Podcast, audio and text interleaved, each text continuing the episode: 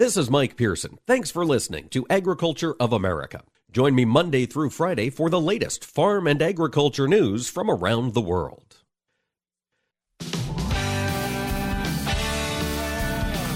Informing America's farmers and ranchers. This is A O A, produced by the American Ag Radio Network. Now, here's your host, Mike Pearson.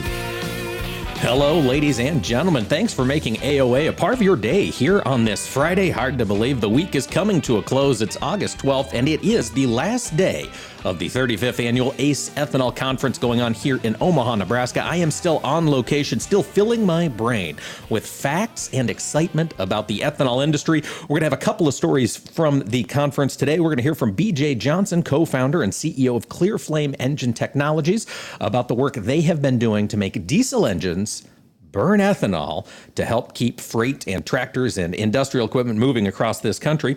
And in segment three, we're going to check in with Brian Jennings. He's the C E O here of the American Coalition for Ethanol, put on this conference. We're going to reflect on the state of the ethanol industry today and what that Inflation Reduction Act could mean for the biofuel space here as that moves towards a vote in the House of Representatives.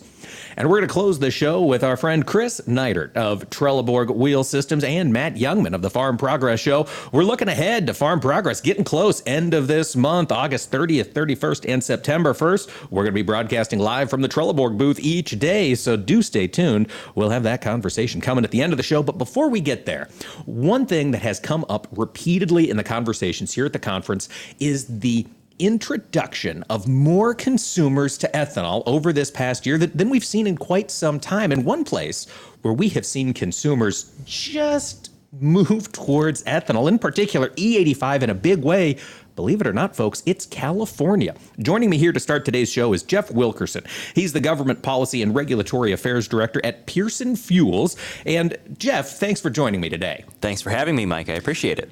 Pearson Fuels, mm-hmm. a unique company out there in California. Give us your elevator pitch. Jeff, what is Pearson yeah. Fuels? So we started in two thousand two. Uh, we had an actual retail station that we started doing alternative fuels with, but since then we've grown into California's largest E eighty-five distributor. And if you're in California and you're the largest, you're probably the largest in the country. Uh, we did around fifty million gallons of E eighty-five last year. The state as a whole did sixty-two and a half, and we think we're on track as a state to hit well over eighty million gallons this year of E eighty-five. We have around two hundred seventy-five retail sites that we work with. No brick and mortar retail presence. We just work with the retailer to install the E eighty-five infrastructure. So I can roll up to an, an independent fuel station. Mm-hmm. It could be branded whoever, mm-hmm. and then I'll see a Pearson E eighty-five pump off to the side. Is that kind of how it works? It depends. Sometimes it's under the canopy. Sometimes it's outside the canopy. Usually you'll see our price sign, Uh, just like a walkway sign uh, on the side uh, of the station. And that's it. That's all there is for advertising there. Sometimes it'll be on the price sign, uh, but we also have a pretty loyal following on our social media channels and then through our social media or through our mobile app uh, where you can find out where the stations are and you can find out where the prices are in real time. So let's talk about those prices, because mm-hmm. this past year you moved a lot of E eighty-five and it was substantially cheaper right. than regular fuel in California. Jeff, bring our listeners who aren't in California the story of last year's fuel prices there in that state. If you're on Twitter or Instagram, you might have seen the pictures, but these were incredible spreads for us. We had record numbers in July and June, uh, and we saw stations.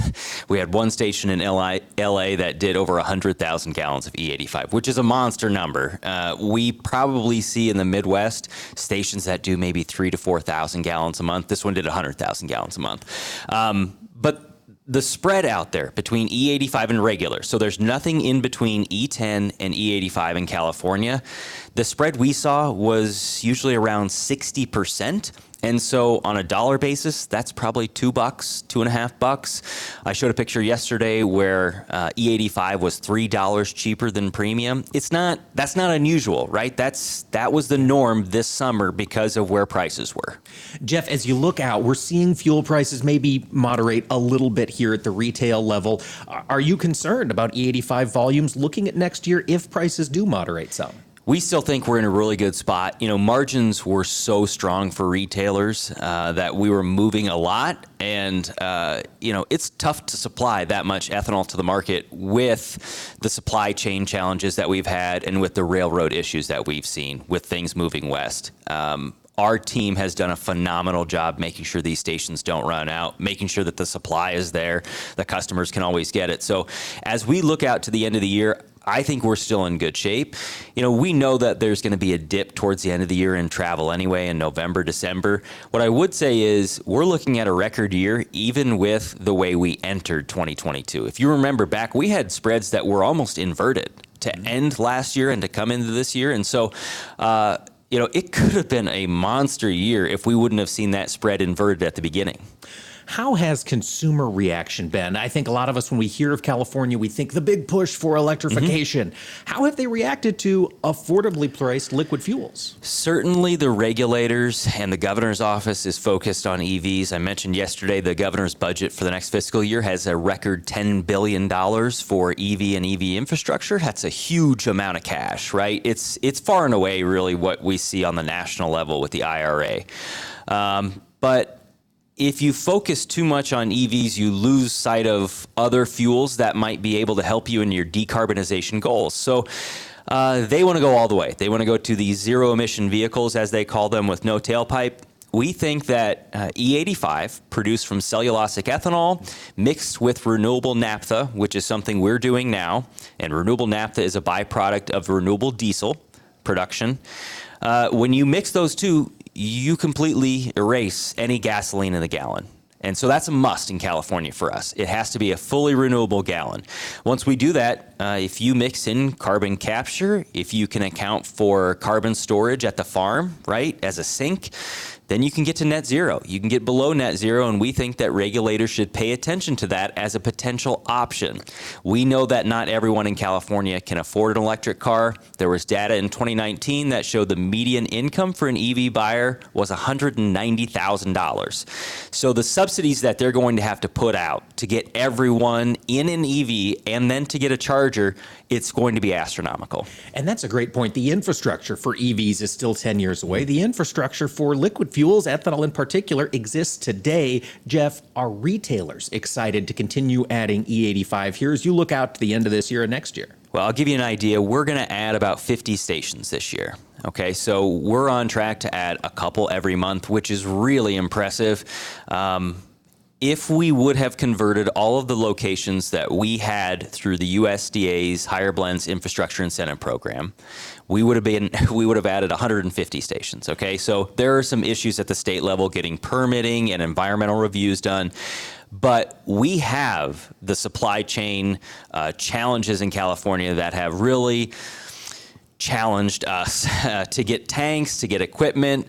Uh, it's not the retailers, right? The retailers are interested in moving okay. a product. The price sign or the, the the advantage that you can have on the street by advertising E eighty-five, that brings in a new customer who can spend money in the store and, and spend some extra dollars. Absolutely. A three dollar discount is something else. Hard to ignore. It is indeed. We'll be watching for future success of E eighty-five out there in California. Wishing you the best, Jeff, to get that product moved there on the coast. Thank you, Mike. Appreciate it. And folks, stick around. We're going to talk to B J. Johnson, co-founder and C E O of ClearFlame Engines, when A O A returns here at the ACE Ethanol Conference in Omaha.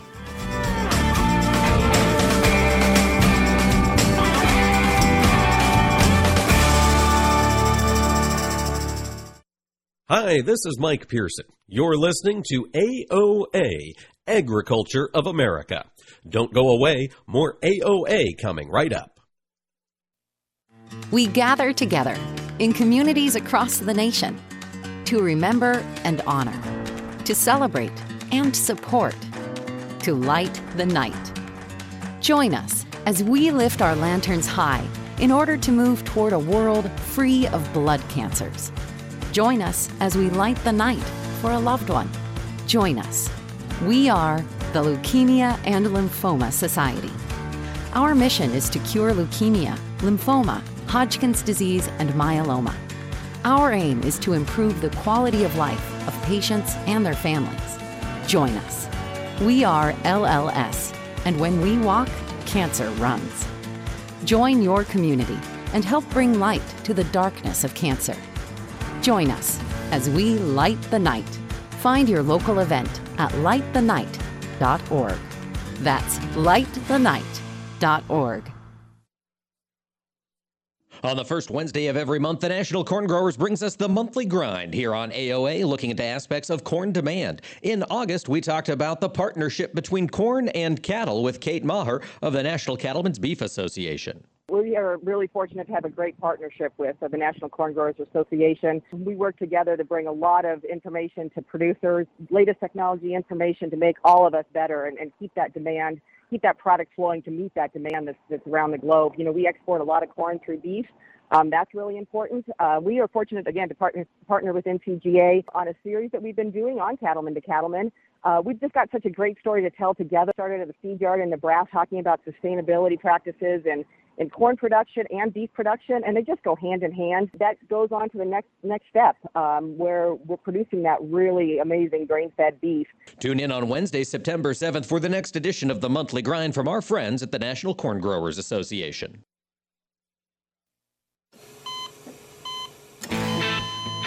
As an organ donor, your story doesn't have to end.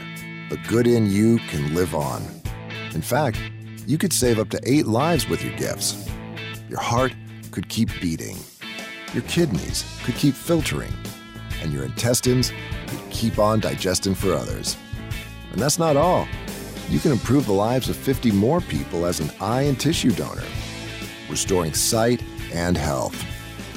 And you're not just helping out the person receiving the transplant. You're touching whole families with your life-saving gift.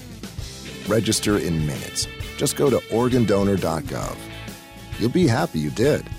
And just maybe, someone else will be happy too. Sign up today. Go to organ donor dot gov. It saves lives. U S Department of Health and Human Services, Health Resources and Services Administration. You're listening to A O A, Agriculture of America. This is Mike Pearson, and you can rely on us for the latest farm and ranch news from around the world.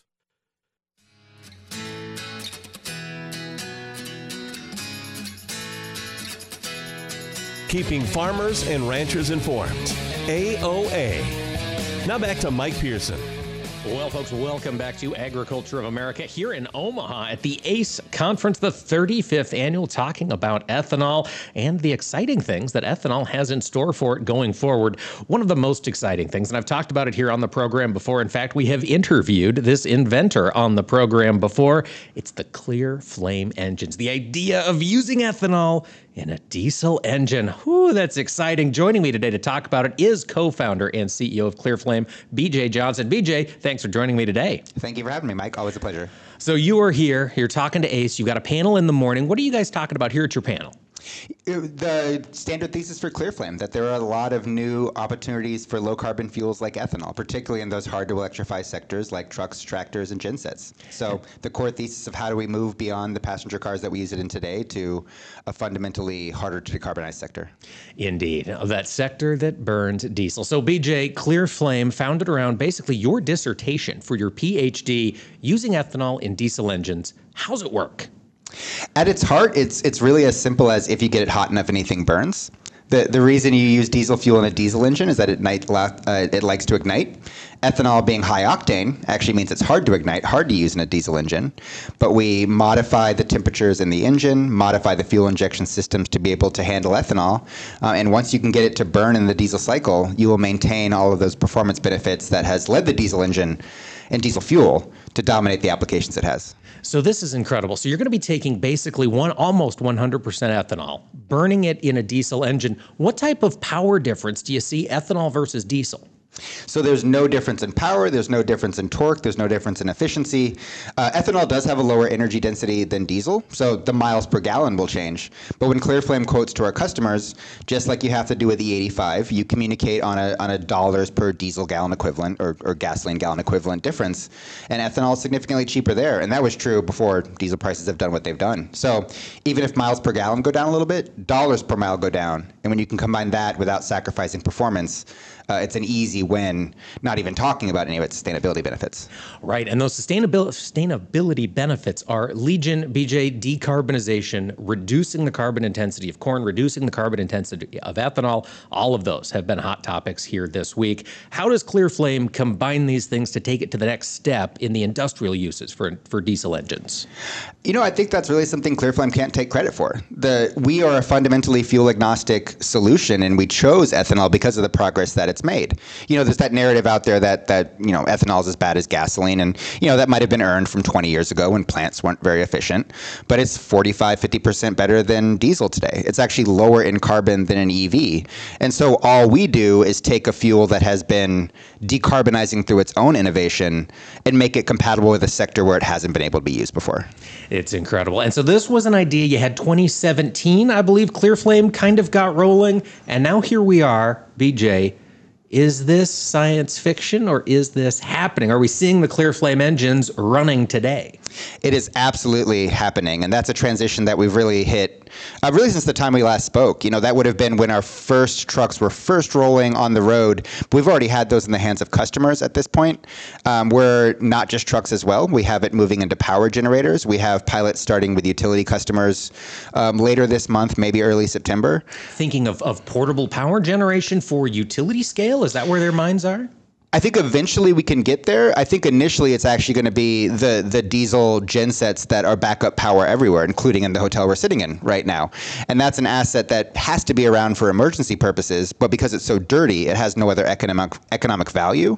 If you can get that asset to run on ethanol, sure, it's still an emergency backup generator, but if you have to turn it on for peak shaving or demand response or grid resp- grid res- uh, grid support, you can do it because of its its environmental attributes. That's fascinating. That's a whole use case I'd never considered. And of course, you're using a fuel made from corn. I know you've got some some inroads that you could be planting and harvesting that corn with a ClearFlame engine. Absolutely. So so John Deere was an investor in ClearFlame Series A. Um, we have one of their engines up and running on, on ethanol right now. We're working on getting packaged that for a, a field demonstration, ho- hopefully around Q one of next year.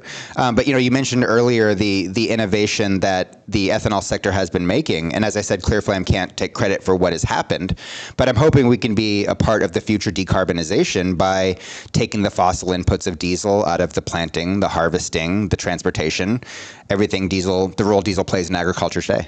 Yeah, that would be a huge, it would be a fundamental shift. B J, I want to come back to these engines practicing in the real world out there, running loads up and down the highways. You've had several months of experience. What have you heard back so far? What's been the feedback, and what refinements do you see coming down the line?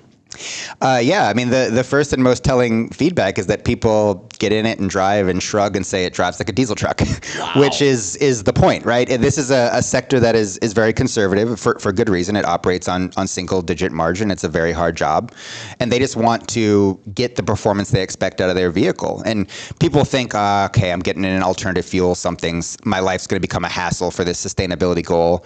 But no, it's the same performance, the same experience, lower cost, lower carbon. There's something for everyone on that. That. I think there's additional refinement to be done. Um, you know, we have it in the hands of fleets right now so that we can get feedback and, and make it as simple to adopt from the customer perspective. And we're still doing our regulatory approval through E P A. Um, but all those things are very much on track like we expected. B J, I understand recently you had the chance to participate in a roundtable discussion with Secretary of Energy Jennifer Granholm. And I'm curious, I've heard several times comments made here at the conference that it almost sounds like federal or perhaps California policymakers are throwing all liquid fuels out with gasoline and diesel, and they want to focus on E Vs. Did you get that sense in your roundtable conversation with her? Um, I, I definitely did not. I, I do think the secretary and really the administration sees the roles that liquid fuels have to play more broadly. In fact, I would actually point to in, in President Biden's twenty fifty Climate Action Plan, how you would get the United States to net zero by twenty fifty. Um, they're banking on a gigaton of C O two reduction from the use of low carbon fuels, which is actually more than they're banking on with E V and hydrogen. And that's not to pick winners and losers, it's an acknowledgement of reality. Now, to your point, I think um, there's a bit of shiny object syndrome that's out there around E Vs. I don't mean that as a knock on them, they have their merits. Um, but I think the, the rhetorical noise in that direction is a lot louder than I think the fundamental reality. And I think most people in the administration and in California and all the other areas that have been challenging for the ethanol sector, I think people do get that. And I think really the one thing they need is technologies like ClearFlame, people at the conference here, to be telling more of a forward-looking pr progressive story about what ethanol can be and its decarbonization potential, um, not, not just the gasoline bling that it's been in the past. Are you hearing a lot of questions from industrial users of diesel going, hey, we're not going to go electric. We need something of a bridge. ClearFlame looks to be that solution. Yeah, it's it's a very common theme. You know, the fleets that come and test our trucks, they they know where electric works in their solution, um, but they know where it doesn't, and they're looking for an alternative. We saw this uh, at ACT Expo, Advanced Clean T Transportation, a big clean mm. truck conference in, in Long Beach. We had a truck parked right out front. People came by and said, hey, cool looking truck, because it was the best looking truck there. Uh, but then they would go on the show floor, see the E V, see the hydrogen, and come back out and be like, you're the only one offering me a solution that uses liquid fuels. And I'm thinking that's probably eighty percent of my fleet. So there's a massive opportunity out there. And these people want to do something about sustainability. This is no longer just a public sector driven movement. Um, but they just need a solution that allows them to protect their margin and get their jobs done. But they're trying to do the right thing, and ClearFlame is that opportunity for them. Yeah, there's a, there's a whole group of people who want to do right by the environment if it makes sense for their business. And here we've got a tool that might help more folks do that. B J, looking out five, ten, fifteen years on the regulatory front, is there anything ClearFlame needs to see changed policy-wise in order to go mainstream? Um, you know, I, I think the, the big policy shift, I mean, the R F S, Renewable Fuel Standard, has done a, a great job getting ethanol off the ground to date. Um, you know, that was a that was a, a, a plan that was meant to spur innovation in the sector, and that's happened. I would love to see that pivot towards something that is more, you know, carbon accounting based, something that looks more like a low carbon fuel standard at a, a national level, because we no longer need something like an R F S to incentivize ethanol volumes. In fact, if we just incentivized ethanol's carbon benefits, its demand would be far be beyond what is mandated today. And just allowing standard market competitiveness in a in a with a, a mild carbon price, I think, is absolutely the solution to to drive innovation. And we know we can do that in a way that's not really upsetting fuel prices or anything else. It's really win-win for the entire market and, and frankly, our planet. It is. It's going to be an exciting future as we see ethanol move into this next chapter. B J. Johnson, co-founder, C E O of ClearFlame Engines. B J, where can our listeners learn more about ClearFlame? You can look at our website at w w w dot clearflame dot com. Uh, you can follow myself and my co-founder, Julie, on both Twitter and LinkedIn, as well as ClearFlame on Twitter and LinkedIn. Um, and I just want to say thank you to all the listeners. Uh, the agriculture community has been one of our biggest supporters from day one, um, and we're excited to be really giving back at this point by showing that that that bet that the early bet that the sector placed on us is, is turning into reality. Thank you, B J, for joining us today. And folks, stay tuned. We're going to check in with Brian Jennings, C E O of the ACE Founder, the American Coalition for Ethanol, here in just a moment. So stick around. More A O A coming up shortly.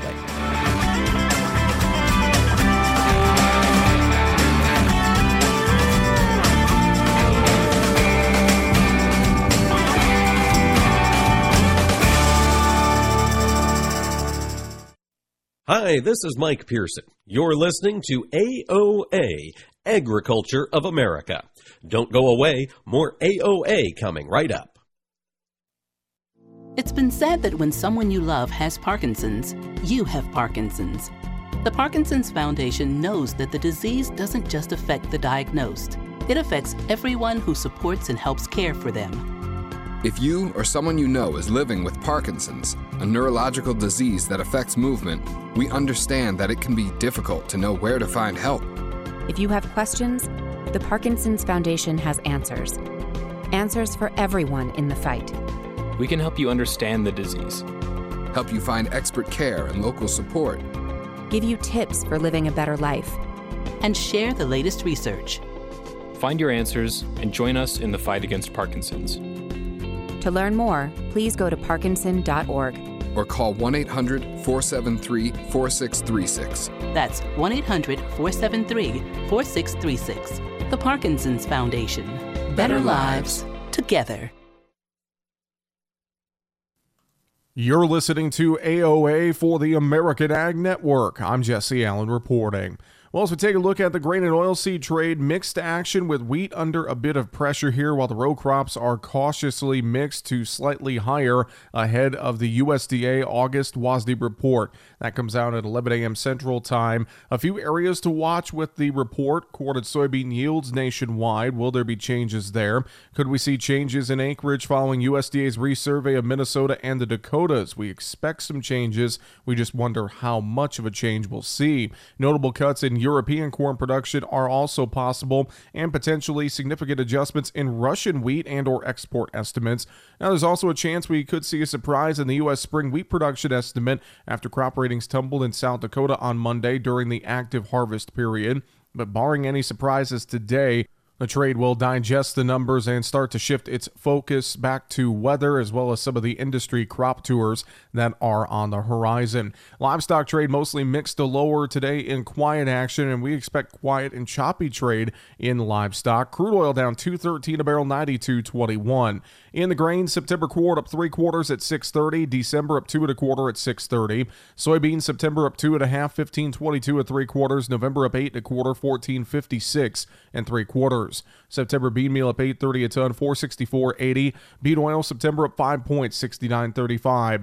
Chicago wheat September down sixteen and a quarter, seven ninety-four and a half. September K C wheat down nineteen and three quarters, eight sixty-nine and a half. Spring wheat September thirteen and a quarter lower, nine oh eight and a half. Live cattle for August down twenty-two, one forty thirty-seven. August feeder cattle up twenty-five, one eighty twenty. August hogs, final day of that contract, down five right now, one twenty-two thirty-five. You're listening to A O A for the American Ag Network. I'm Jesse Allen. Hey, Dad, your prescription will be ready in just a minute. Hey, Dad, your laundry will be ready in just a minute. Dad, your lunch will be ready in just a minute. Hey, honey. Why don't you take a minute?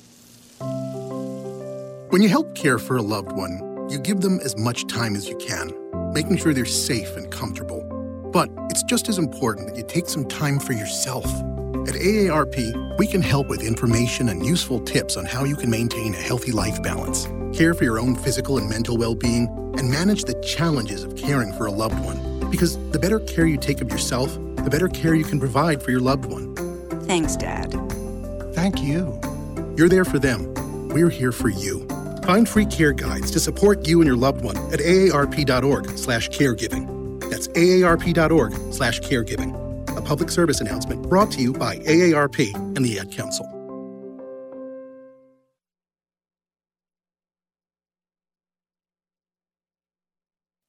This is Mike Pearson. Thanks for listening to Agriculture of America. Join me Monday through Friday for the latest farm and agriculture news from around the world.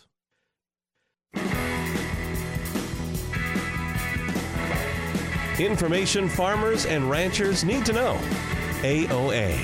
Now back to Mike Pearson. Welcome back to A O A, ladies and gentlemen. I am in Omaha here for the ACE Ethanol Conference, the thirty-fifth annual. And joining me to talk about the conference and the topics under discussion here in Omaha is Brian Jennings, the C E O of the American Coalition for Ethanol. Brian, thanks so much for putting on this event. How are you feeling here uh, after it's been going on for a couple of days? Well, thank you, Mike, mostly for being here. I'm feeling great. You know, we had our board meeting and annual meeting yesterday, elected some new board directors. Really good turnout. I think one of our strongest turnouts in some time. And so um, feeling good, and, and I know the topics are important to our members, and so happy to give them an opportunity to talk about the important topics. You know, you mentioned the size of the crowd, Brian, and I am impressed with the crowd that's here and the enthusiasm of the audience here in twenty twenty-two. It seems like the ethanol industry has a bit of wind under its wings this year. You know, I used that same um, analogy yesterday. I do think we do have some wind at our back or under our wings. The price advantage that ethanol brings to the table is certainly something that has helped propel E fifteen and E eighty-five interest this summer. It's absolutely one of the reasons why the Biden administration allowed temporarily uh, to have E fifteen sold uh, during during the summer months in conventional gasoline areas. And some of these new climate discussions and climate provisions I know can cause some, some understandable angst with farmers in rural America, but there also are some opportunities um, in that in those discussions as well if we can seize upon them. And so I think the industry, after a couple of years of you know very challenging, difficult times, is feeling is feeling better. And when you think about those opportunities that are out there, Brian, that's been a lot of the focus here of the conference so far this year. The theme is intensity. Why did you guys pick that theme? Yeah, a little, a little double meaning, of course. Um, it, the obvious one is carbon intensity is such a hot topic right now. Um, ethanol producers are investing in technologies, and frankly have been, Mike, for some time, that help them become more efficient, help them reduce their carbon score, um, and those lower carbon intensity scores are going to give them a leg up in certain marketplaces, whether that's on the west coast of this country or frankly as they're looking to export. Um, and then, of course, we think intensity is something that we always need to bring to the table. Uh, the ethanol industry is, uh, I like to say, small but mighty. Um, you know, we've got to punch above our weight because we're fighting for market share ultimately with some pretty powerful forces that don't want to cede any more market share to us. And so it's always it's always good to try to rally the troops a bit and help them understand. Uh, we can't really take a break, folks. We've always got to bring it. That is the truth, and ethanol has been bringing it in twenty twenty-two. Brian, how has the industry performed this year in terms of volumes moved and price margins there for producers? You know, really strong, and I think part of the reason this year has been strong is, frankly, we ended twenty twenty-one in an incredibly strong position, Mike. We saw some of the most robust profit margins um, since about the twenty fourteen timeframe. And so that had a lot to do with the fact that we were coming out of the pandemic, that demand was up considerably. Uh, of course, there was money circulating in the economy because Congress was pumping a lot of money into the economy. And so people were getting out there and driving.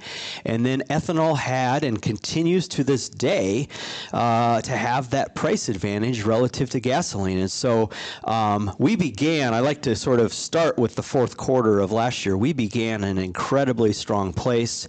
Um, this year, we've seen the the uh, you know ethanol production ramp up. Certainly, there are ebbs and flows in terms of, of production, but uh, goodness gracious, I think we're producing at an annualized rate of, of just shy of sixteen billion gallons. Demand isn't where we need it to be, though, right? Because the use of ethanol domestically is still hovering around that fourteen billion gallon mark, and so we've got some work uh, cut out for us to to do deal with that supply-demand imbalance domestically, um, but we've got some great opportunities to export some product as well. And so uh, the, the demand side of the equation is, is what we're concerned about and, and focused on. Um, these producers, when the market signals are right, they're going to crank the product out. I don't have any doubts about that. That's the truth. And, you know, you mentioned those strong profit margins that you were seeing in twenty twenty-one and on through this year. And we talk about the ethanol industry. Of course, we're talking liquid fuel, right, the ethanol. But that's only a part of what this industry produces. You've got so many co-products coming out the back end of ethanol. The margins that you were seeing, was it based on ethanol or was it also co-products oh, performing?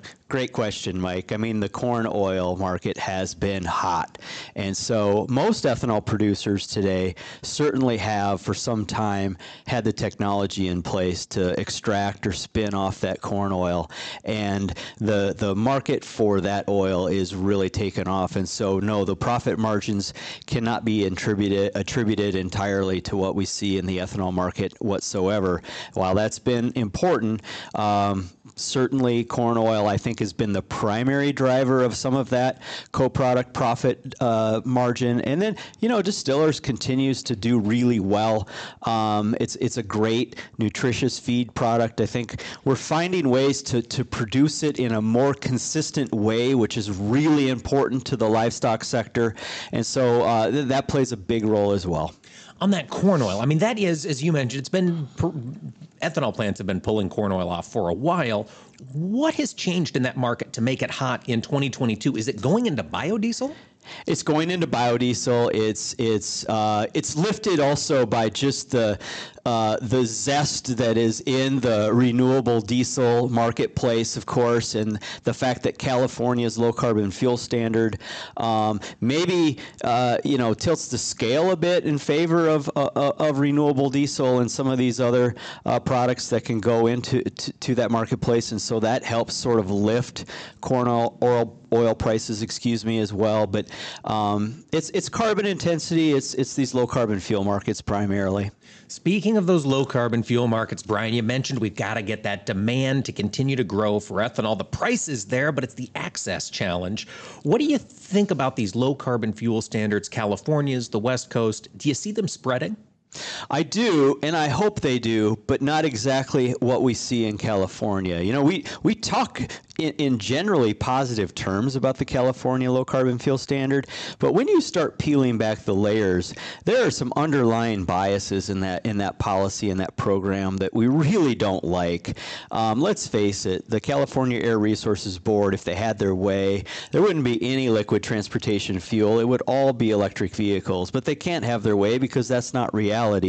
Um, they also sort of have a bias in the way they score the carbon intensity of ethanol from the Midwest compared to sugarcane ethanol from Brazil, um, c- compared to electric vehicles in terms of an apples-to-apples comparison with life cycle analysis.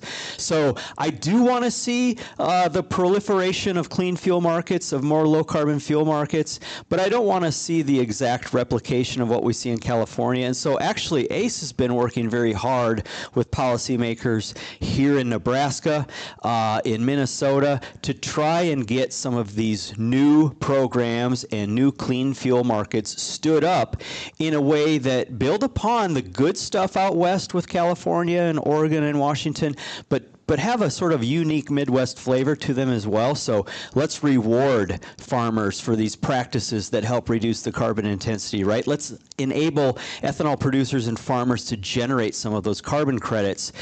I want to see the proliferation of those kinds of programs and market markets, Mike, and I think that can help us influence eventually the conversation that's going to take place in Washington with Congress. Good point. And in Congress, in Washington, we did see some movement on biofuels, or at least an investment in biofuels infrastructure as part of this Inflation Reduction Act. Brian, do we know the details as to what Uncle Sam is going to be rolling out for ethanol? We, mo- we know most of the details, and of course, we're we're waiting on the House to take up this legislation later today, um, and, and could send it to the president's desk as soon as today. But um, there's half a billion dollars, Mike, for U S D A to provide seventy-five percent cost share grants um, to entities for E fifteen and E eighty-five infrastructure. Of course, higher biodiesel blends would qualify for that as well, but that's a remarkable amount of money. It is, and when you're talking about infrastructure, in this context, is it blender pumps and tanks? Is that where most of this could go? You know, it's quite broad. It's blender pumps, it's tanks, but it's it's other storage equipment. I think some um, wholesale operations and some terminals may qualify, excuse me, as well. So um, some really important opportunities there. Interesting. Yeah, this has come out, and it's interesting to see the feds looking so closely at biofuels here in twenty twenty-two. Brian, this Inflation Reduction Act, this additional funds, is it going to do some good? five hundred million dollars, is that enough? Oh, half a billion dollars is an incredible amount of money to support E fifteen and E eighty-five. But on top of that, there's billions of dollars for climate smart agriculture programs within U S D A that we can try to leverage. There, there is a new clean fuel production tax credit that ethanol can qualify for, starting at twenty cents a gallon and going up to a buck a gallon based on your ability, right? Based on your ability to reduce carbon intensity. Now, that's only in place for about three years, but that could substantially, you know, provide a shot in the arm. There's a new sustainable aviation fuel tax credit. So I know there's some there are some question marks about this legislation, um, but there are some really positive provisions in there relative to helping position uh, corn ethanol as part of the climate solution. And if Congress passes this thing and, and the president signs it into law, it's our job to maximize the opportunities that are possessed within it. Absolutely. Politics is the art of compromise. And if you get something for you in that compromise, maximize it. That's what the ethanol industry will be doing, folks. We've been talking to Brian Jennings here at the American Coalition for Ethanol's annual conference, the thirty-fifth annual. We've been talking about here in Omaha. Brian, thank you so much for joining us on A O A, and we wish you a successful remainder of the conference. Thank you so much, Mike. And folks, we're going to be talking here in just a minute, looking ahead to the Farm Progress Show with Matt Jungmann and Chris Neidert. So stick around for more A O A.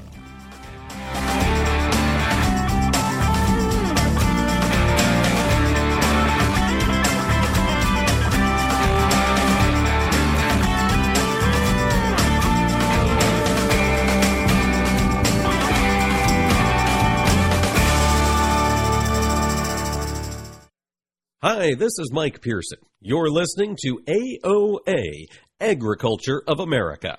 Don't go away, more A O A coming right up. Through the years, you've really kept up with the times. You're on social media. Like, like, dislike, block.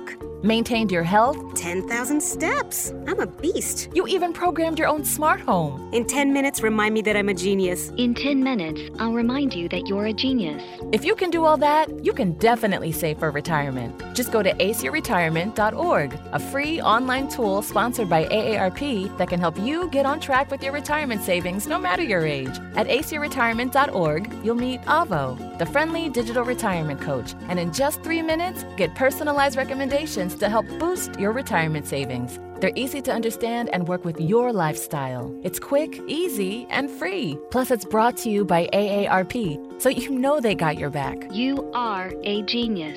Take charge of your retirement. Go to ace your retirement dot org now. That's ace your retirement dot org. A message from A A R P and the Ad Council.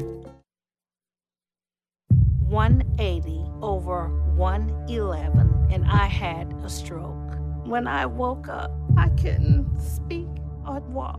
one forty-five over ninety-two, and then I had a heart attack. one eighty-two over one hundred, and I had a heart attack and a cardiac arrest, and then a stroke. Everything changed. It felt like my life was over.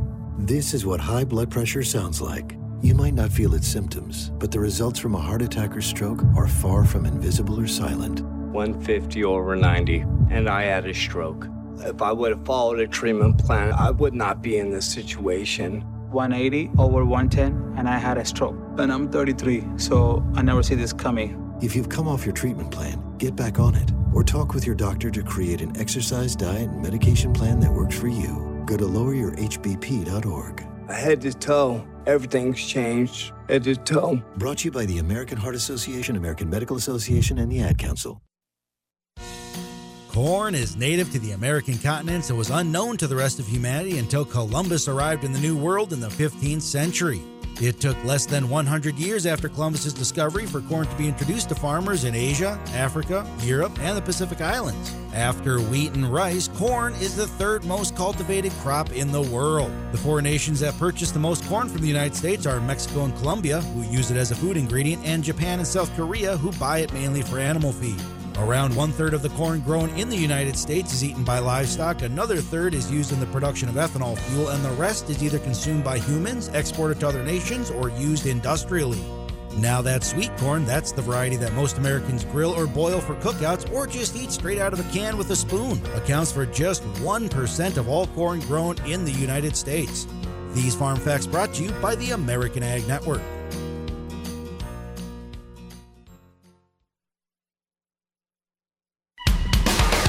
Every Tuesday, we'll be sitting around the table, sponsored by C H S. Join us and learn how C H S creates the vital connections that empower agriculture, helping farmers and ranchers like you succeed. We'll hear from different voices from throughout the cooperative system, sharing stories about how good things happen when people work together. Join us around the table every Tuesday or visit cooperative ownership dot com to learn more.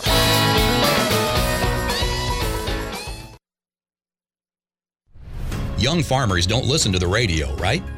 Wrong. In a recent survey, seventy-four percent of young producers said they get their most important agricultural information from their trusted farm radio station. Surprised? Don't be. If you think about it, it makes perfect sense. radio is the perfect companion because it goes with you everywhere. Whether you're in the shop, on the combine, or in the truck, farm radio is right there with you. This message brought to you by the National Association of Farm Broadcasting.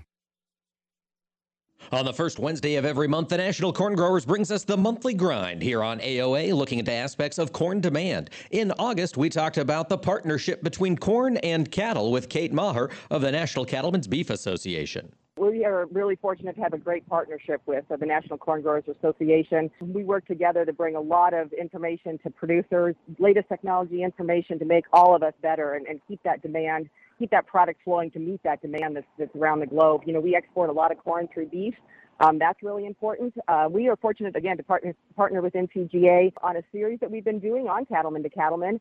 Uh, we've just got such a great story to tell together. Started at the seed yard in Nebraska talking about sustainability practices and in corn production and beef production, and they just go hand in hand. That goes on to the next next step, um, where we're producing that really amazing grain-fed beef.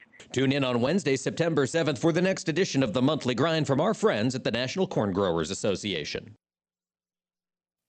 You're listening to A O A, Agriculture of America. This is Mike Pearson, and you can rely on us for the latest farm and ranch news from around the world.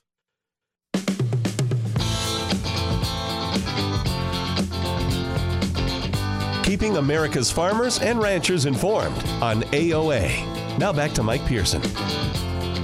Well, folks, thanks for making A O A a part of your day today. Of course, a little bit later on this morning, the trade is going to be watching Washington, D C very closely to see what numbers get released from the U S D A as part of their World Agricultural Supply and Demand Estimates. One of the things the trade is really going to be watching for is whether or not the government's going to make any adjustments to corn yield in this upcoming year. We'll see those statistics. We'll talk about them on Monday here on the program. But if you really want to see the some of the first corn in Iowa get harvested, there's one place you need to be, and that's outside Boone, Iowa, August thirtieth, thirty-first, and September first as the combines start rolling at the Farm Progress Show twenty twenty-two.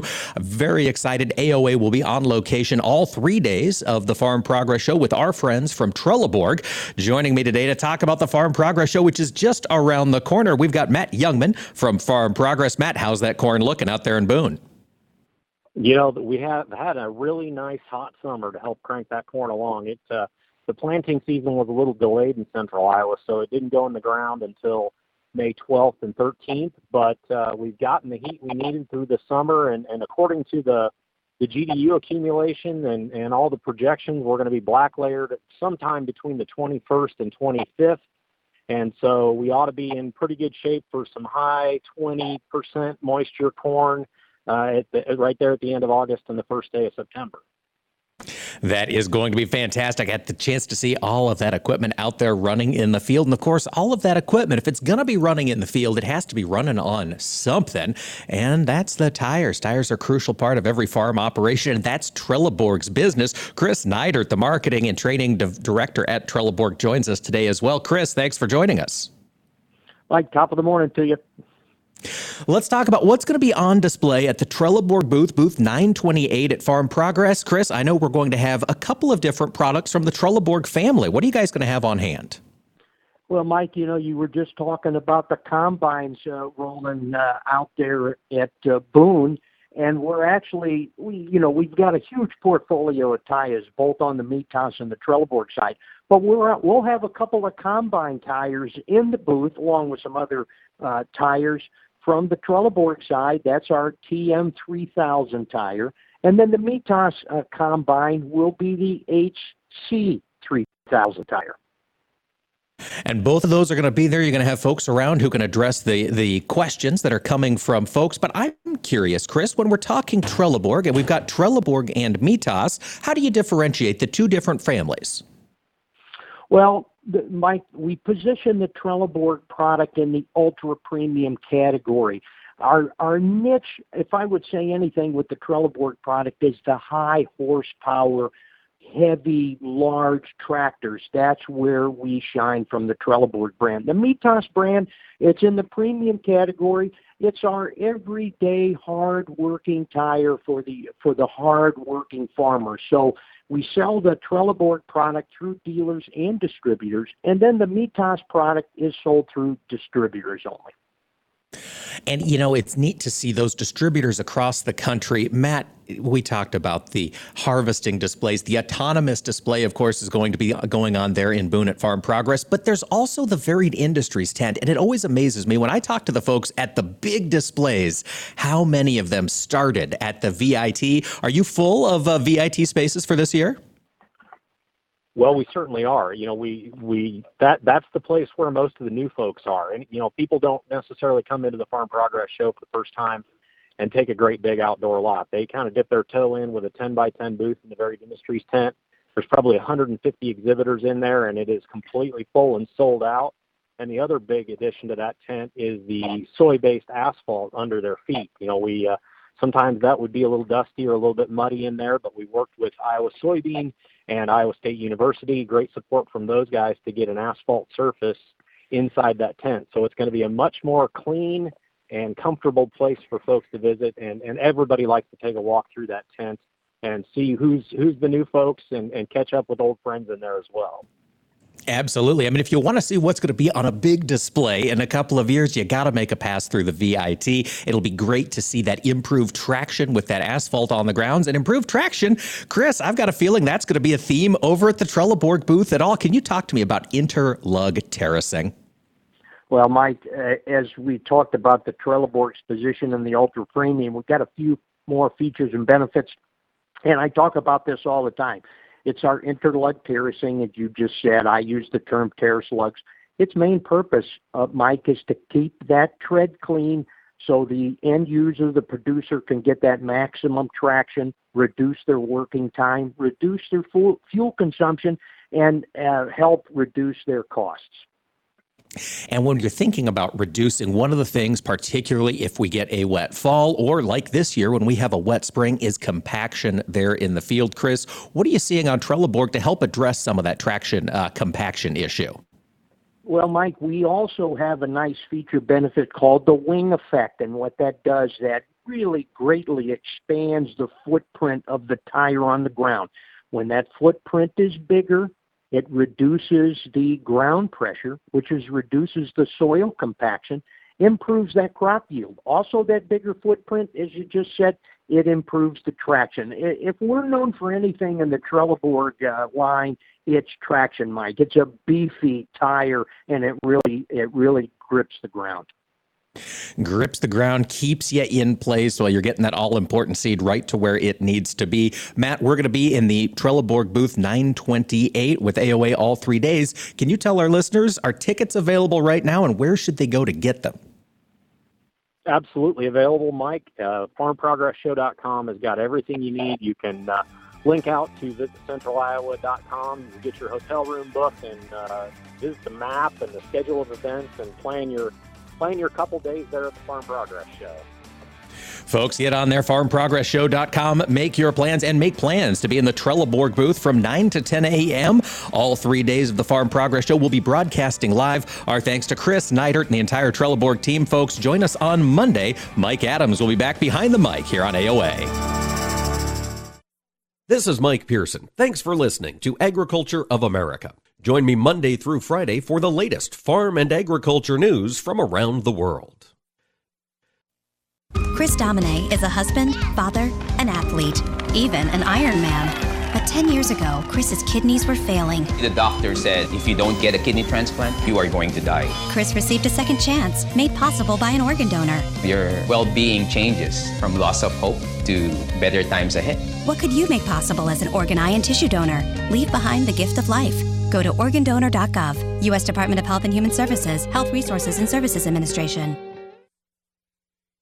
When it comes to making plans, you are the best. What about those round trips, which are perfect on your way there and perfect on your way back? Or those meetings with friends, surprise parties, camps, birthdays. The same way you plan for the important moments, start planning to protect you and your loved ones from a natural disaster. Sign up for local weather and emergency alerts. Prepare an emergency kit and make a family communications plan. Get started at ready dot gov slash plan. Brought to you by FEMA and the Ad Council.